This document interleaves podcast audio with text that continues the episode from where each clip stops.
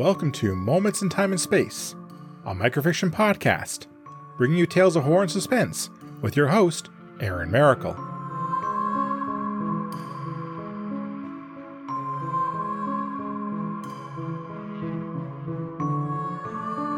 Hello, everyone.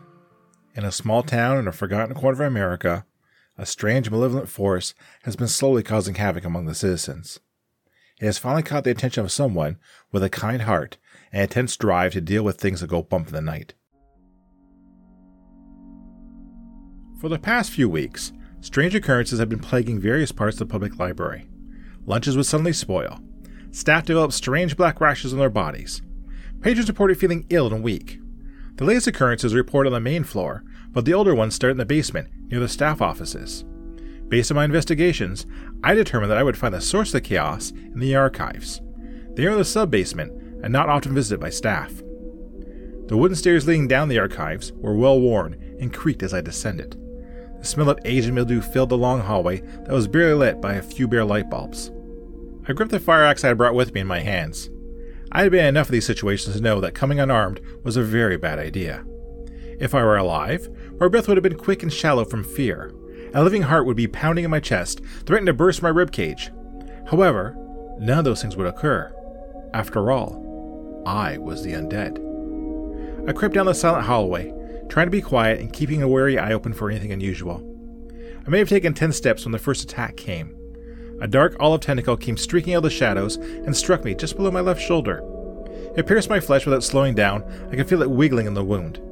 I grunted instinctively when it hit, but felt nothing pain, pleasure. Those sensations are all lost to me now. Another tentacle came out of the shadows and shot towards my head, but I was ready for the strike. The quick duck and a twist, the other projectile streaked harmlessly past me. I would not be so lucky against another strike, and I knew I needed to free myself of the first tentacle. I raised the fire axe and brought it down hard on the other appendage that was buried in my shoulder. The first strike on the tentacle produced a spray of black ichor that was as foul as rotten fish. A distant howl of agony echoed through the hallway, indicating to me that I had hurt whatever owned the tentacle. A few more strikes of the axe severed the tentacle, and it withdrew back down the shadowy hallway along with its partner. I wiped as much of the black ichor away from my face as I could before I continued towards whatever owned the tentacles.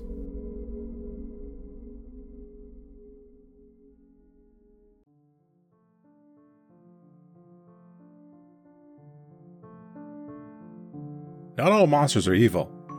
Thank you all for listening to this moment. If you like what you heard, please subscribe to the podcast and leave a review. You can also follow me on Twitter at Moments in TAS. Feel free to recommend this podcast to others and help it grow. Please check out our Patreon page if you want to offer additional support for this podcast. The opening and closing theme is Creepy Night by Daniel Carlton. Until next time, be safe, be smart, and be well. See you soon.